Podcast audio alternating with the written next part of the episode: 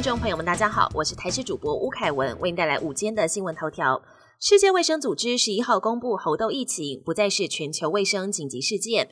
根据 CNN 报道，世界卫生组织二零二二年七月将猴痘疫情列为国际关注公共卫生紧急事件。不过，全球病例数在近几个月以来已经有下降趋势。世卫本周召开会议，紧急委员会建议解除猴痘疫情最高等级警报，已经获得总干事谭德赛同意。今天各地多云到晴，北部跟东半部偶有零星飘雨。梅雨季第二波移动性锋面将在周六深夜靠近，而周日母亲节到下周一影响最大，气温也会稍微降低，各地都有局部阵雨或雷雨。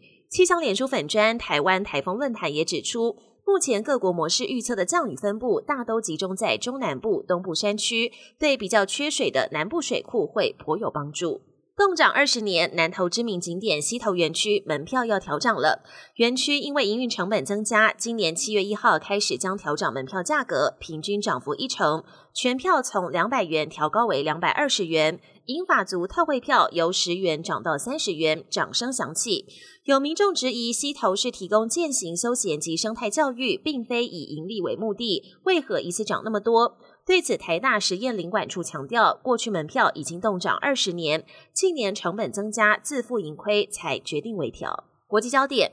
外传的乌克兰五月春季大反攻，现在似乎有变数。乌克兰总统泽伦斯基这两天受访时表示，军方还在等待西方承诺的军援到位，因此大反攻还要再等待。而在此同时，英国国防大臣证实，英国捐赠了暴风影长城飞弹给乌克兰。这款飞弹射程两百五十公里，能够涵盖乌东地区以及克里米亚。克里姆林宫表示，军方会有必要的回应。意大利米兰市中心十一号经传爆炸，现场可以看到熊熊大火，还有浓烟不断的往上窜。原来是一辆载有二十个氧气瓶的箱型车疑似引擎起火，引发骨牌效应，周围车辆也遭大火吞噬，火势还蔓延到旁边的公寓。警消迅速封锁现场抢救，幸好只造成一人受伤。官方也排除谋杀或是恐怖攻击的可能性。西班牙连日高温，政府未来将修法，遇到西班牙气象局发出橙色或红色警报时，禁止民众在户外工作，以免高温损害健康。